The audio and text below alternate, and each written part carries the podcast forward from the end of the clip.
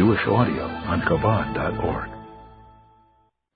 This class is presented by Rabbi Mendel Kaplan, spiritual leader at Chabad of Flamingo in Thornhill, Ontario. Hi, we're in chapter 6, and we are on Mishnah number 5. In English, page 293. 293. Today's class is going to be about what should our Torah aspirations be? Or in short, aspirations. The Mishnah begins with the following dictate. Bear in mind that we're talking about Torah study, the importance of Torah study, and why a person should make that their focus. Al tevakesh gedula la'atzmach. Do not seek greatness for yourself. V'al tachmei kavod, and do not lust on it. So how would we understand that Mishnah? Very simply. The Mishnah here is talking about the importance of Torah study, and somebody might seek greatness and exchange other greatness, worldly greatness, for Torah study. And the Mishnah says, Al tavakesh gedula. Don't seek greatness for yourself. Instead, be satisfied with Torah knowledge. That's what your aspiration, or that's what your goal should be. kavod, you shouldn't lust honor. Naturally, a person follows or seeks honor. That's how we create it. And the Mishnah says, sublimate that feeling. Instead of lusting for honor, what should your desire be? Increasing your Torah knowledge. Yaiser milimudach, more than you're seemingly able to learn, more than your ability, I say you should do. Which again would seem to mean on a simple level that a person might say, I am capable of doing only so much. I have my limitations. I could come to a class once a week, that's all. I can listen to Torah being taught for 45 minutes, then my mind wanders. Or any other limitation we might have. So the Mishnah says, don't study Torah as much as your limitations are. Yosem mudach, more than your natural learning curve, more than you're naturally inclined to do. I say you should do. Don't desire the tables of royalty. Your table is greater than their table. The table here, of course, is a metaphor. It doesn't necessarily mean a table any more than it means a position, any more than we sometimes refer to a prime ministerial position as the chair. In Yiddish, they call it the benkel. You know? In, in, the, in the scripture, actually, Pharaoh tells Joseph, Rak hakise egdol. Only the chair will tower above you, which is the chair, a reference to the throne. Right? We still have it in Canada, something called the throne speech. So you have this term, we refer to an object, a furniture, like a chair or a table, and that becomes the representation of the formal greatness, the, the seal or emblem of something. So don't seek shulchanam, shel malachim, the table of the kings, of the ruling powers, of government. Rather, be satisfied with your table. Be satisfied with what you have to consume, what you have to eat spiritually with your Torah because your table is greater than that table. The chisrecha. And the crown of Torah, your crown, doesn't say the crown of Torah, it says your crown, because the Torah really belongs to you. It is yours. The question is whether you claim it. But it is yours. It's like an inheritance. If a great aunt dies and leaves you a million dollars, it's yours, even if you never claim it. but it really belongs to you. So kisrecha, your crown, the crown of Torah, Gadol mikisram. It's much greater than their crown. Now, in case you're worried that you're going to be expending so much effort and sublimating all your feelings, you're not going to look for greatness, so you're giving up greatness. You're not going to even lust honor, so obviously you passed over honor. You're going beyond the call of duty. You're going to learn more than you feel you're able or capable or naturally inclined to. You're going to give away the royalty and you're going to give away the crown. Say, is it worth it? It's a lot of sacrifices to make. So the Mishnah says, Neman hu malachtecha, you work for a good employer. The boss is okay. Sheishalom lach schar he will remunerate you appropriately. So even if you feel you're working very hard and making great sacrifices, take comfort in the knowledge that it's all worth it. This is the Mishnah, a simple reading of the Mishnah. The Bartanura interprets tivakesh to, to literally bakesh or bakasha in Hebrew means to ask for.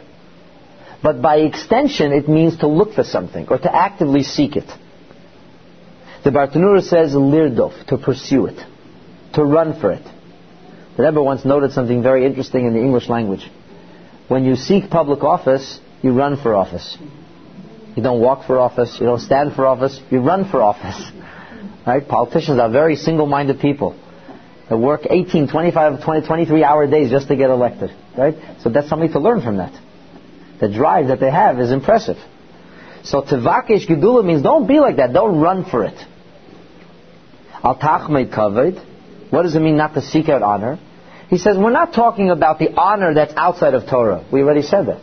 But rather, don't seek honor as a result of your Torah study. Just because a person studies Torah doesn't mean that they're necessarily going to be respected for it. But somebody might like that, he might seek that. He's not actively going after it. It's al tachma. Don't lust for it. And then finally, when he talks about the table and whose table is greater, he says the first simple way to understand the table is the rewards, the fruits. The fruits of your hard work are not any more fruit than they're, uh, than they're any other type of physical entity. Why do we call it the fruits of your labor? It's an expression. An expression, and very often we refer to something as food, we refer to table as that which you are going to be able to benefit from or enjoy. So he says simply, Shulchancha is a representation or is emblematic of the fruits or the rewards. He says your reward is greater. And what is the meaning of Yesem Limudach Asay? The Bartanura says something very interesting. Yesem Limudach, more than you're learning, Asay you should do, he says means you should have better, more good deeds, an abundance of good deeds, more so than you're learning. And that is going to be the first point of contention. I want to highlight that in the Mishnah.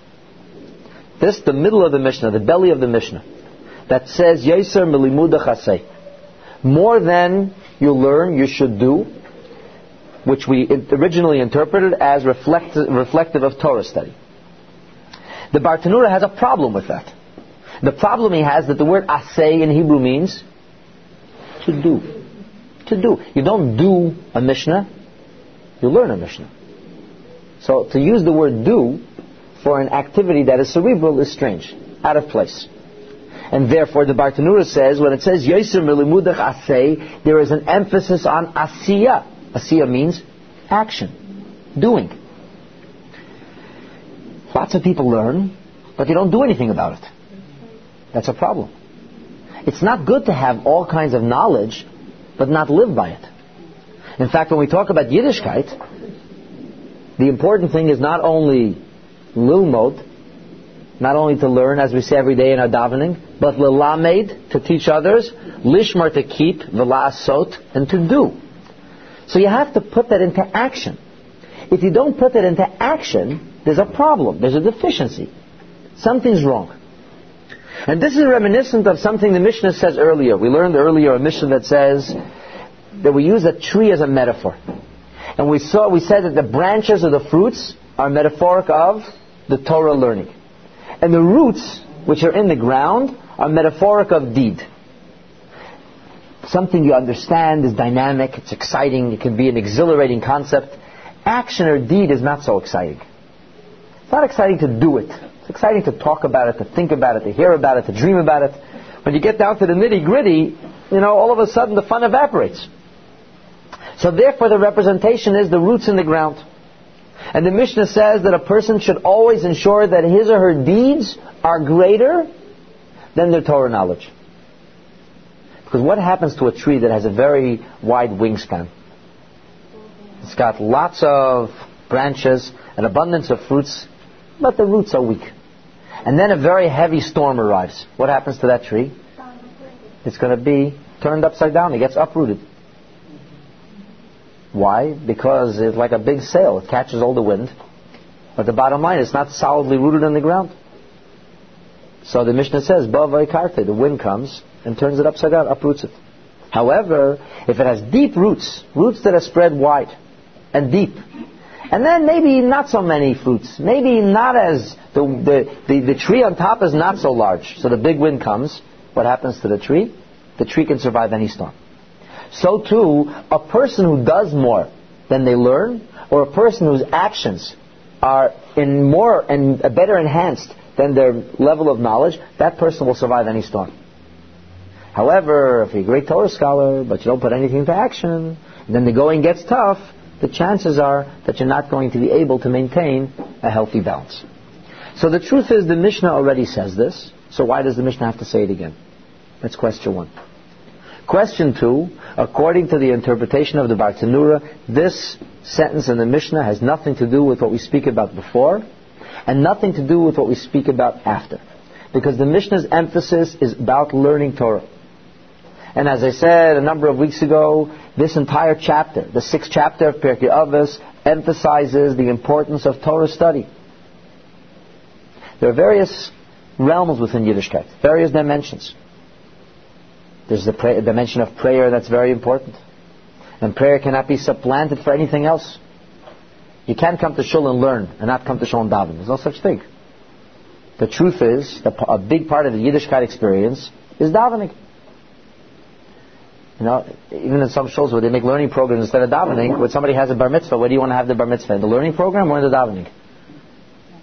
Everybody wants to have a davening experience. It's the right thing. It's wrong to try to replace or exchange one for the other. As the Gemara says, Zman Torah L'chud, Zman L'chud. There's a time to pray and a time to study. And they're very, very different. One is very different from the other. When you pray, it says in Chassidus, you're like a child before a parent. When you study Torah, you're like a student, a pupil before a master. It's a different relationship. And it's not enough for a Jew to have a cerebral relationship with God only. It's not enough for a Jew's relationship with Hashem to be academic. You have to serve Hashem with heart. There has to be a passion for Yiddishkeit. There has to be feeling. And that feeling comes from prayer. It's not easy. So, so what if it's not easy? It's very hard to pray. prayer is the most difficult activity that Yiddishkeit asks of us. Because when you learn, you can understand what you're saying, you can relate to the concepts, and you can relate the concepts outside of you. When you do, so you're doing. Eating matzah may not be fun, but you're eating matzah. You know what you have to do. It's very defined. Davening is a very strange activity. What do you have to do? You have to say the words. But is that davening? A verbal exercise. Davening means avodah shebelev, to work with your heart. Talk to God. I don't see God. You don't feel God? No, I don't feel Him. Well, you have to work on feeling God. You have to work on talking to God. It's very hard to have a one-way conversation. And very often you feel like you're talking to the wall. So it's a challenging thing. Davening is a very, very important and difficult part of our faith. No question about it. However, it's an important part. And Zman Tefillah L'chud has a separate importance, a separate emphasis. That's not what this Mishnah is about. That we talk about elsewhere. You had a question. Yeah, um, uh, maybe Sunday morning, but I'm a bit confused. You're saying that, uh, that... So, so Judy, your question is that action, if action is more important than learning, if we don't learn, we have no action. We didn't say that there should be action or learning. We said that a person should do even more than they know. And not, remember, Torah study is not only a pragmatic, technical halacha study, a study, but also the philosophy of Torah and understanding the meaning of a mitzvah and the deeper emphasis and jurisprudence. That's all part of Torah study. But I understand, but the point is, That's so uh, without... the point well taken. You're absolutely correct that a person cannot decide how he or she. I corrected this. No. I mean, what, If it, what are you Judy, if it makes you if it makes you feel better, you corrected me. But no, you certainly didn't correct the Mishnah. But, but what, what, you, what, you, what you're saying is important because it's enabling us to clarify. We're not saying a person can make it their own Yiddishkeit. A person can decide they have their own passion or their own path of action to take.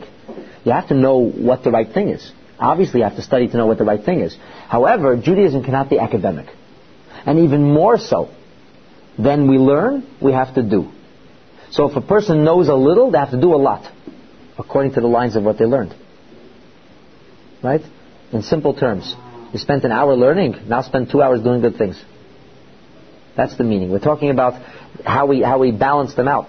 Not that you should make up your own action or the action exists separated or distanced from the learning chas v'shalom. The learning leads to action and the emphasis ultimately is translating the learning into action. You ever hear people talk about academics as living in an ivory tower? It's not just an insult, although people like to insult academics because they insult everybody else. It's a, it's kind of like a vicious cycle, you know, like they're snobby and look down at everybody, so everybody just looks down at them. And they live in two different worlds. But the truth is, academia sometimes is very much disconnected from reality. Even, even business school, which supposedly teaches you about reality, sometimes it's very academic. The interesting thing is, all the professors who are teaching everybody how to make money are all poor themselves. Mm-hmm. the, the founder of DHL actually wrote up his plan, his business plan, as a thesis, and he got a 45 on it. Mm-hmm. And he, he, left, he left school, he said, you know what, the heck with you. And he started DHL. Who's laughing? The professor gave him a 45, and he's a billionaire today.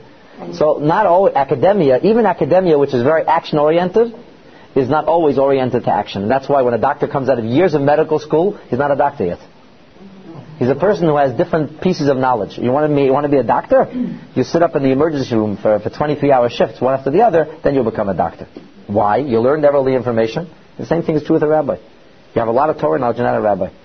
After getting smicha, after being ordained, just like a doctor, you have to get thrown into the real world. And you have to sit just like a, an, an intern, I hope, has older doctors looking over his shoulder, or his shoulder, so a rabbi has to have an older rabbi that guides him along. And it takes years and years, sometimes decades, till you become a, a proper rabbi. When are you going to be? I'm working on it.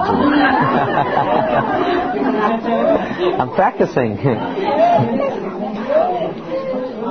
Judy, you know what I always say? When I grow up, I'm going to be a very good rabbi.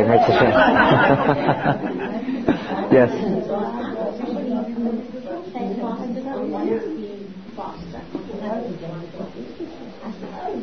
He said, yes. I said, oh, what was the fast for? He said, I said, I know. I thought to myself, what is that stupid? You fasting when you don't even know that the book, the, the Torah or the Mishnah or whatever, says you must fast, so you should fast. I mean, isn't that a fast? That you okay, fast okay.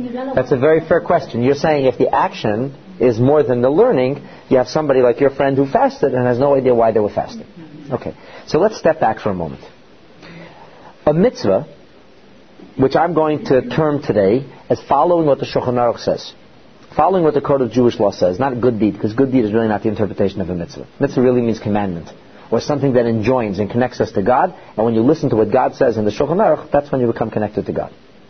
So when somebody does the right thing, whether he or she understands or does not understand, it's meaningful. If you eat a matzah and have no idea why you're eating matzah, but that you're Jewish, tonight's Pesach, so I'm eating matzah something meaningful takes place. Does that mean you should never learn the meaning of matzah? Does it mean that your experience of eating matzah would not be enhanced if you actually understood what the Haggadah said and began to appreciate the deeper message? Certainly. But more important is the deed. As we say, hamasa hua ikr. The most important thing is the deed. So if a person meditates on the deep concepts of any particular mitzvah for hours and hours but doesn't do it, it's absolutely worthless. And on the other hand, if somebody does a mitzvah and has no idea what they're doing, they're 50% or 80% of the way there. So yes, learning is important, but doing the mitzvah is always paramount. Doing the deed. Let me give you a simple example which is lame, but nonetheless helps you understand a little bit. Let us suppose that somebody found a, a, a handicapped person, a challenged person, and they were blind and they needed help and they don't understand that society is a, is a, is a, is a synergy of symbiotism and relationship and everybody does with everybody else. They don't understand that, but somebody said to them, go help that person. So they felt embarrassed, so they went and helped the person. And they weren't happy about it, didn't feel good about it, and, and, and they, they didn't think about it before and didn't think about it after. Did the blind person get across the street? Yes. Isn't that what's most important? Same thing, the mitzvah. The mitzvah was accomplished, and that's what's most important. And everything else is nice and it's good, and we should work on it. But that can't be a primary emphasis. So now we talked about prayer. We talked about deed, and deed is very, very important. However, this Mishnah focuses not on prayer nor deed. This Mishnah, and in fact this entire chapter focuses on Torah study. Yes? I, the same question uh, before. Let's, let's deal with two points you made. Point number one, you have friends who go to shul and they don't know what they're doing, and you go to shul and do know what you're doing. So you want to know you better than them? Is it better to understand what you're davening? Yes. Is davening primarily supposed to be an emotional experience where we're supposed to have feeling? Primarily, yes. Is there merit to saying the words of davening without understanding anything? There is merit. Is it as much merit? Is as much merit as doing a mitzvah without understanding? No. With a mitzvah, the most important thing is the deed. With davening, the most important thing is the heart. However, saying the words of davening also have merit and have value because they're all scriptural words, and saying words of scripture are meaningful. That's the answer to question A. Question B, you want to know if practice makes perfect, or if habit is a good thing because you're getting used to doing it, and someday when you'll understand it, it will be meaningful. So the answer to the question is, of course, uh, to get used to something and doing it better is a good thing. To do a mitzvah out of habit is a terrible thing. That's called mitzvot anashim milumada, which means it's habitual, not serving Hashem. We should never try to do a mitzvah habitually. However, learning how to do it better helps, because certain mitzvahs are difficult to perform. But the most important thing I want to emphasize is whether you did it perfectly, or are trying to do it perfectly, or don't understand anything, the mitzvah is meaningful in and of itself. Not because of what you will become, because, but because a mitzvah is meaningful, and that's the end of the story. The fact is, when God created the world, He wanted to see a Jewish person sitting at the night of Passover, this is just a metaphor I'm taking, eating matzah. And that's the most important thing in the world. That, at that moment, the most important thing in the world is that people who are Jewish, meaning somebody who has a Jewish soul living in their body, sitting on earth, is healthy and capable of eating matzah, is eating matzah that night. That's the most important thing in the world. Now, as your years go on, you get better at making your Seder, and your Seder becomes more meaningful and more organized. Is it better? Yes, sure it's better. But that doesn't mean that the earlier Sedarim when you didn't know what you were doing, or barely knew what you were doing, but did the right thing anyway, doesn't have meaning. A mitzvah always has meaning by virtue of the fact that mitzvahs are meaningful. End of story. It's an excellent question, and I actually don't think that, but I'll explain to you why. So again, let me just reiterate. Your question was, you think, it would seem to you that if somebody has a deep cerebral relationship, a deep understanding of mitzvahs, when the storm comes, they'd be able to weather it, because it makes sense to them. Where somebody who just became used to doing mitzvahs and does a tremendous amount of mitzvahs, then the storm comes and they don't understand as much, they'll be uprooted. So the answer is, what is a storm? A storm is when somebody has challenges. When it's not easy anymore. When it's not even fulfilling. When it's not geschmack. There's no pleasure. So why am I doing it? So the person whose Yiddishkeit is based only on logic and rationale says, one second, this is not logical. This doesn't make sense to me. God wants you to be miserable. But I don't understand this particular mitzvah. Somebody comes along, a different challenge could be, that mitzvah makes no sense. Or we're scientifically enlightened. How could you be so foolish to do a mitzvah like that? And let's say that you're, with all of your learning, you're not a- learned enough to answer those questions. Would you be able to survive that storm then? Would you be able to survive the storm when I understood it and I enjoyed it and it was wonderful and it was a pleasure, and now I don't have that pleasure anymore? Or a person who base their life on doing the right thing, and it's become a part of you, and it's ingrained in you, and you know it's the right thing, and you, you just feel connected and you do it. You don't always understand everything. So the challenges are, it's not a pleasure, so still the right thing to do. It doesn't make sense, so it never made sense to me. I still did it because it's the right thing to do. Reality is that our logic and our rationale are a lot weaker than we think. And the nature of seichel, of human intelligence is that for as strong as it is, it can be broken apart in moments. Because if everything's based on logical arguments, if somebody presents an argument which is seemingly more logical, what happens to your logic? It's gone.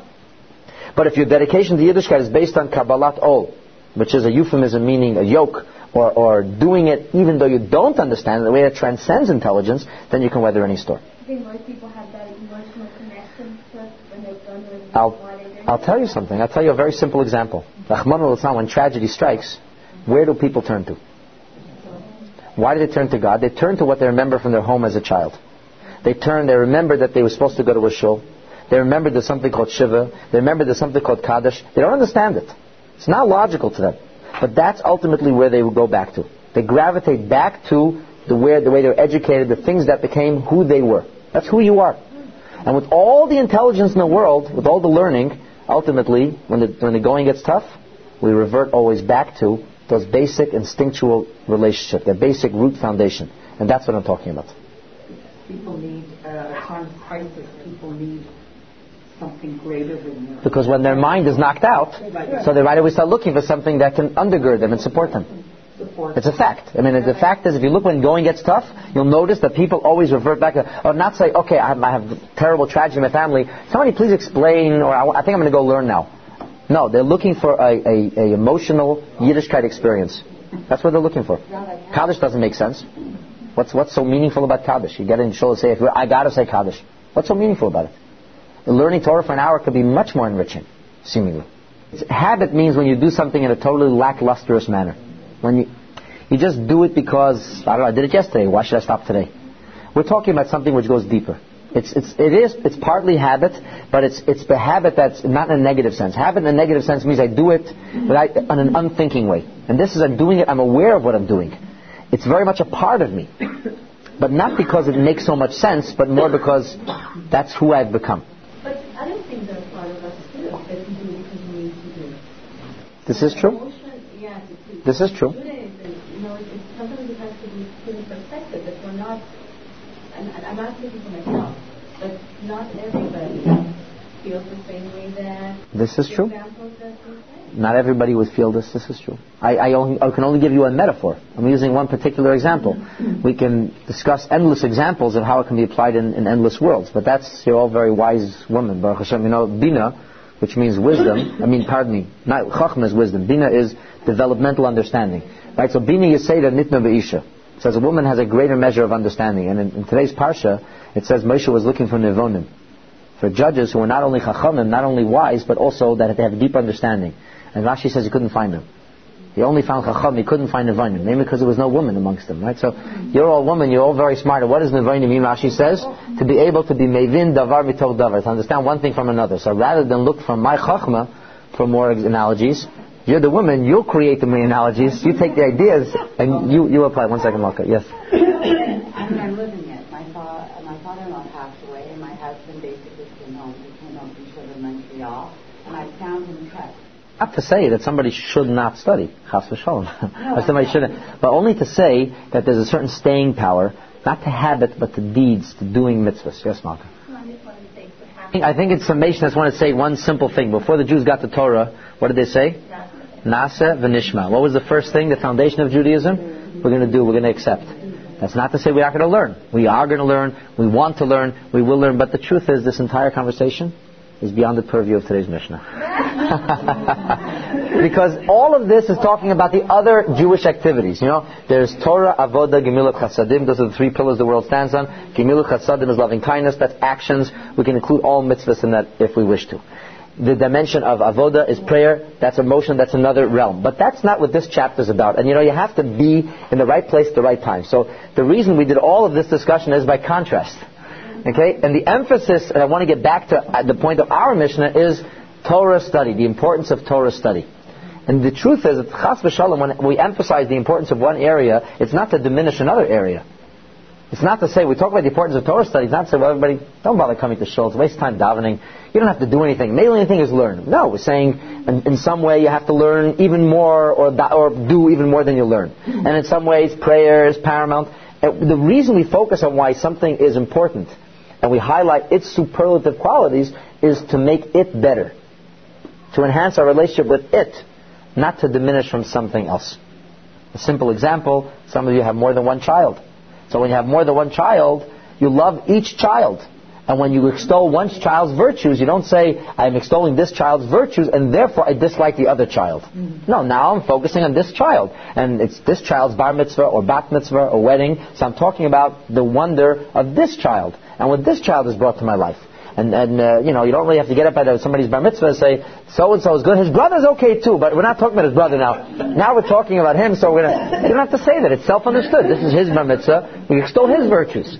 Now is- this is the bar mitzvah of Torah learning. That's what this Mishnah is. Okay. So the focus here is Torah learning, and therefore the Bartanura's answer or interpretation of this Mishnah leaves us asking for more. What does leave asking for more? Asay, which means action, doesn't seem to jibe with the essence of this Mishnah. So in order to better understand that, the Rebbe introduces a very interesting concept that's brought down in Chassidus. And when we understand that concept better, and then we revisit the Mishnah, a new picture or a deeper image begins to emerge.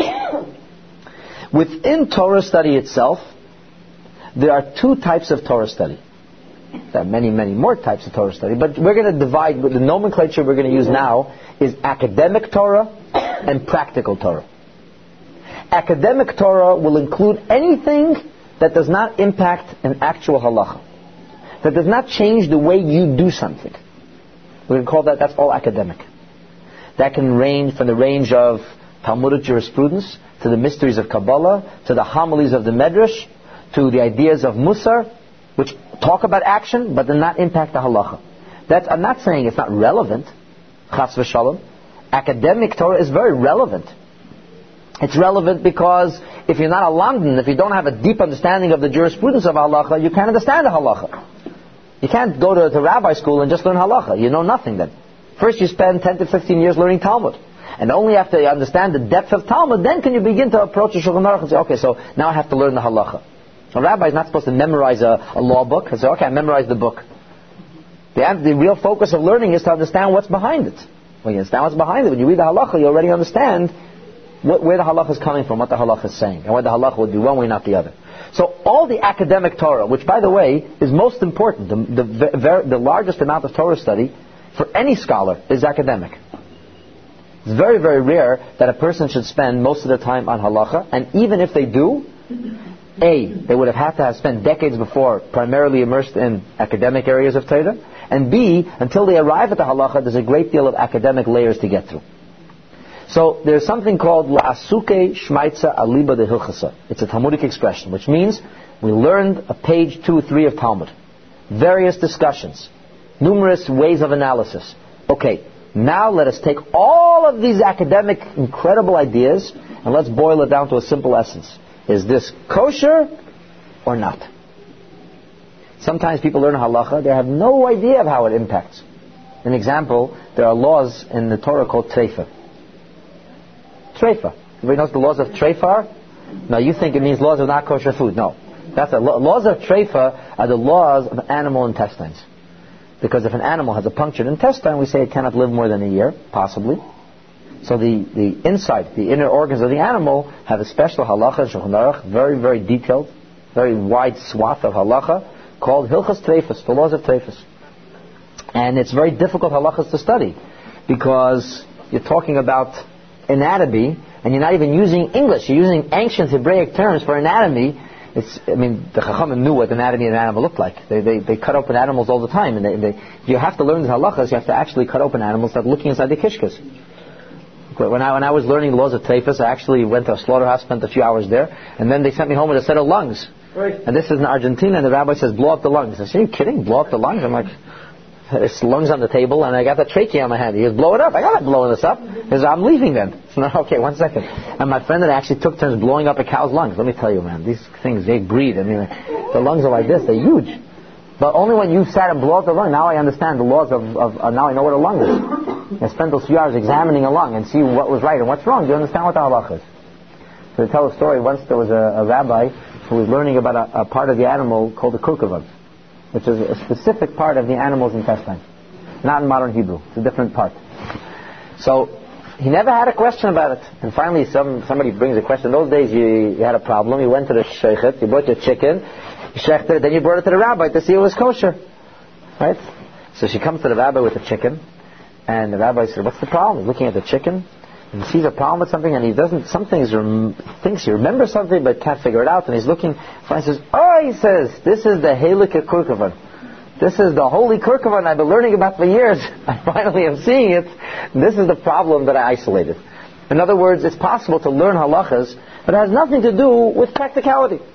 The vast majority of Torah scholars are not experts in taking the idea and ruling in a specific way.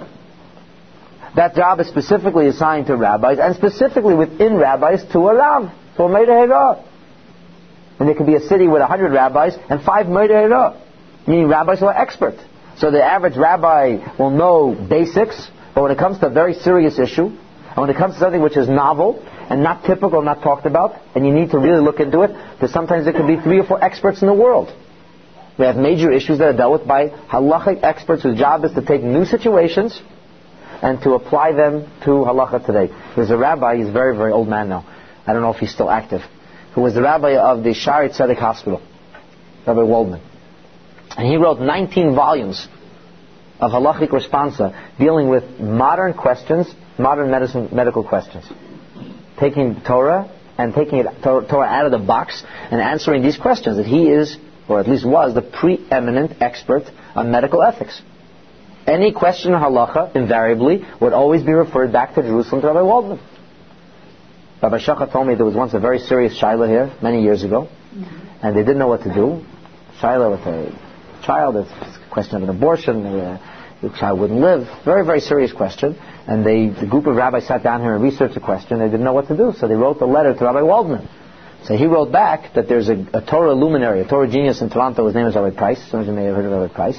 He said he's, he's only going to offer his opinion if Rabbi Price agrees to offer his opinion. And you see how this took weeks till they resolved this issue. But you see how the Rabbanim take every little thing so seriously, and everything is examined, and eventually there was a long article written with the details of this question. Of course, doesn't no names, a, a question like a subject, and how the various issues in halacha, and how the various rabbis collaborated, and they brought the halacha down again to invoke the Talmudic expression la suke shmaitza aliba de to to bring down a idea according to halacha. It's a very great challenge. So we're going to call that, that's like the, the, a very lofty type of learning. In fact, it's called, halacha is called kisra shel the crown of Torah. In a way, it's the most powerful concept in Torah because it's a Torah that's most relevant and changes the world. Our sages tell us that there's a, an expression, a scriptural expression that says, halichas olam, the ways of the world. And there is a, one of the methods of biblical exegesis that we are told that certain words in the Torah can be read with different vowelization. That method of learning is called al-tikri. Don't call it this, call it that. So there's an al-tikri that's attached, an al-tikri uh, methodology or lesson attached to this word halichas. It says halichas olam lay, the ways of the world, al-tikri. Don't call it halichot, ella halachot. In other words, halachot are the way of the world. And halacha actually impacts the way and things that happen in the world. We say this every day in our davening in the morning. We also say, Al tikra b'nayach ela Don't call it my sons, call it the ones who build for me. Because those who engross in Torah study actually build the world in a spiritual way that we may not be able to see or quantify. That's correct. To go. The way in which we go. Absolutely correct. So now we have this very, very lofty concept in Torah. And it's possible that somebody should say, I don't just want to be a scholar. I want to be a Rav. I want to tell people what to do. I want to deal with practical issues. Be a big boss. You be the one who arbitrates. You be the one who decides. So the Mishnah says a fascinating thing.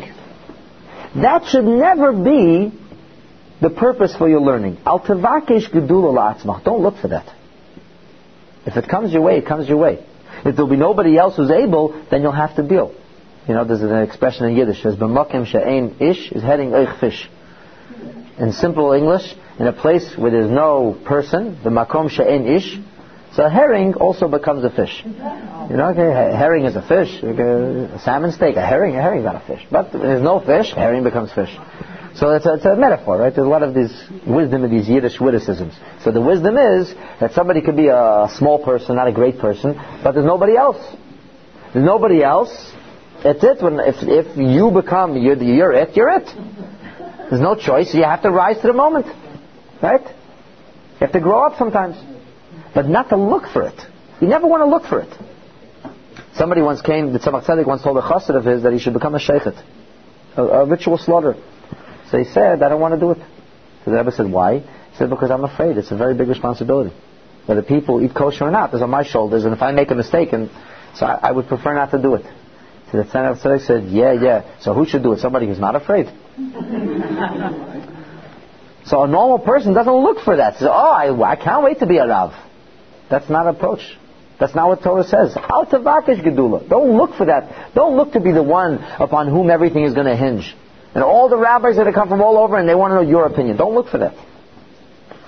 Not only don't do it, don't actively seek it, like the Bartanura says, lirdaif, to run after it. Not only, don't even lust it. Al tachmed kavod. Don't even lust for it. So don't, don't actively pursue it. Don't even lust for it. Why? Yaiser mudach, more than learning that area of Torah, which seems to make you into a person, put you on the map, say, do. So within Torah, there could be learning where somebody is, has an incentive, or is motivated. And then there could be Torah study which is like doing. Because I'm not motivated, I'm doing it. Right? Sometimes doing it says you do it, you're not excited about doing it, you, you do what you gotta do. Kabbalat Ol, this idea of accepting a yoke, which is emblematic of doing, doing in Judaism, is often compared to something which there's no geschmack, there's no pleasure. If you take an ox and put him into the middle of a field, what do you think the ox is going to do? Never in history has it happened that an ox has spent a whole day walking back and forth in perfectly straight lines. If you leave him without a yoke, he runs all over the place. Or he sleeps. But you need to plow your field. So you saddle him up, and you fasten a yoke onto his neck, and you put a carrot in front of him or whatever you do, you give him a zetz in the rump, and he starts walking. And every time he wants to run to the side, he can't because this thing bites into him. And he has no choice. And therefore he goes in a straight line, and then you turn him around, and you need to do the other furrow. Another few hundred feet. He goes in another straight line. And all morning long he's plowing your field for you. And all you're doing behind is sitting and pushing, making sure it keeps going. Why? Because he has a yoke. Why? Because he looks for the yoke. Because the yoke is fun. If the cow could talk, he wouldn't say, please, get, that yoke back on me. He would say, get this yoke off me. But the cow kind of is subservient. That's his job. He knows he works his few hours, he gets food, he gets pasture, you leave him alone later. Don't work him to the bone, everything's fine. But the idea of Kabbalat Ol indicates something from which there isn't so much passion. There isn't so much fervor, there isn't so much excitement. I do the right thing because it's right. Na'aseh. God says to the Jewish people, I have a Torah for you. It's got many, many laws. Okay, God. Okay, okay, Na'aseh. We're going to do. We'd love to be fervently engaged in Torah. We'd love to have a passion for it, and that will only come through learning. If you don't know what you're talking about, you don't have a cerebral appreciation, you will not have a passion. But after the assay, first we need to do it without the passion. We need to be agreeable. We need to be amenable to accepting that idea. I recently sat down with a chassan in college. They wanted me to do, do the wedding. So that's fine. I explained to him, I'll do the wedding, but you have to understand that when you stand under a chuppah and you're going to be actively accepting or walking into holy matrimony, that you know what it means, holy matrimony. I said the kedusha. Kedusha means that you're going to live your life together. The Hashem wants you to live it. And Hashem wants that at times you should be together and times you should be apart. And that, that, and that, that you should go to a mikvah, told the Kala. And that it's a joint effort and together you should be doing this mitzvah and that's how you should live. That's what Hashem wants from you. It's very nice, but we're not, we're not there. We like other parts of Judaism. So I said, look, that's fine. I don't judge anybody and do as you please. But don't expect me, you can't ask me to stand under your chuppah and to make a bracha and to try to invoke holiness when you don't believe what I'm saying. I said, I'm not judging you. Do as you please. But please don't put me in a position. I said, just like you want me to understand you, please understand me. I'll be happy to attend the wedding as a guest. I'll give you a wedding gift. I'll dance at your wedding. I'm very happy. But understand that I also have a certain amount of, of, of moral ethics I have to adhere to. And understand that me as a rabbi, I take a wedding very seriously. And I sweat before I do a wedding. And I worry before I do a wedding. It's not a simple thing. So if you want to put that responsibility on me, you have to at least make the commitment that you're going to learn about it and make promise me you're going to seriously consider it. So, but we don't have a. That's not enjoyable. It's not something we, we appreciate right now. I said, okay, I understand that. I, I fully understand that. I'm not asking you. I said, I'm not going to send a private eye to your house. I'm not going to follow you around for the next six months. I'm asking you to be open-minded to be say, I am ready to consider accepting this mitzvah. I'm ready. Let me find out what it is. If you're rejecting it, oh, I'm not rejecting it. So I'll show you what. We're just not doing it. If you're not doing it, is rejecting it. So before you reject it, understand what you're rejecting. You don't even know what you're rejecting. You don't even know what it is. Find out what it is. Try to understand it a little bit. Promise me that you'll give it consideration. That's all I'm asking for. Visit the mikveh once for the chasna and promise me you'll give it consideration. If you do that, I'm very happy to be your chasna. I'll be honored. Otherwise, I'm understanding. You understand me?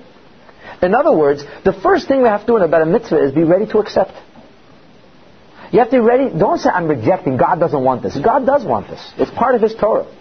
That's the only reason you came to me, I said, because I'm a rabbi. I represent Torah. So then you have to be willing to understand that, or willing to listen to what the Torah says. Understand what the Torah says. Find out what the Torah says. Try to make a commitment to do it. And then, hopefully, Hashem will help and everything will go well. And if, that's not bad business any further.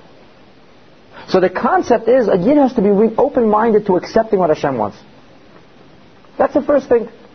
First thing, whether I like it or don't like it, what does Hashem want, and I want to try to do it. Once a Jew does that, then we can move on forward. That's the foundation Yiddishkeit is built on. and that foundation expresses itself in various ways. It has various manifestations, and it's not all or nothing. And if somebody does a certain mitzvah, beautiful, Baruch Hashem. And I'm not, not who am I to judge and say who does, does doesn't do? That's not my job. That's why I don't like doing weddings because it puts me in a funny position. I have no choice. When I'm asked to do something, I can only do it by what I believe is right. I'd be much happier not to do the wedding. Okay, so I don't look for weddings. I, I actually, one of the strange rabbis who hates doing weddings because of this. Well, I hate the meetings before anyway. So you come and okay, I'm going to do it for the first time, and then you I said, please don't tell me first time.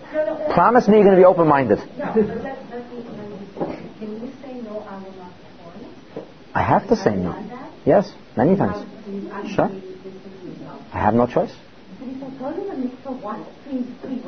Yeah. I I, I can't. I'm not. I'm not. I'm not God, and I'm not God's policeman. I can't look to find what they're going to do after. I have a sacred obligation: a to teach them about it, to make sure they're aware of it, and to to make them be interested in making a commitment to want to do it. But if somebody tells me clearly, I'm not doing it, forget about it. I'm not going to a mikvah, and I want you on the chuppah. I say I have to respectfully, you have, to, you know, decline. Since I'm not. No, they're all good comments. But this is, Iris, this is a very good question because, because clearly everybody who goes to rabbinical school is looking to be a rabbi. Clearly, right? So if everybody, how could you say, how could I read the Mishnah that says, clearly, Al Tavakesh Gedula, that's what I just did for the last 20 years of my life. So I, I- the answer is, that's why I preempted it saying you have a city with 100 rabbis and two or three Moreh Hora'ah. Means a Rav who is a halachic expert. And that's not something that happens in five or ten years.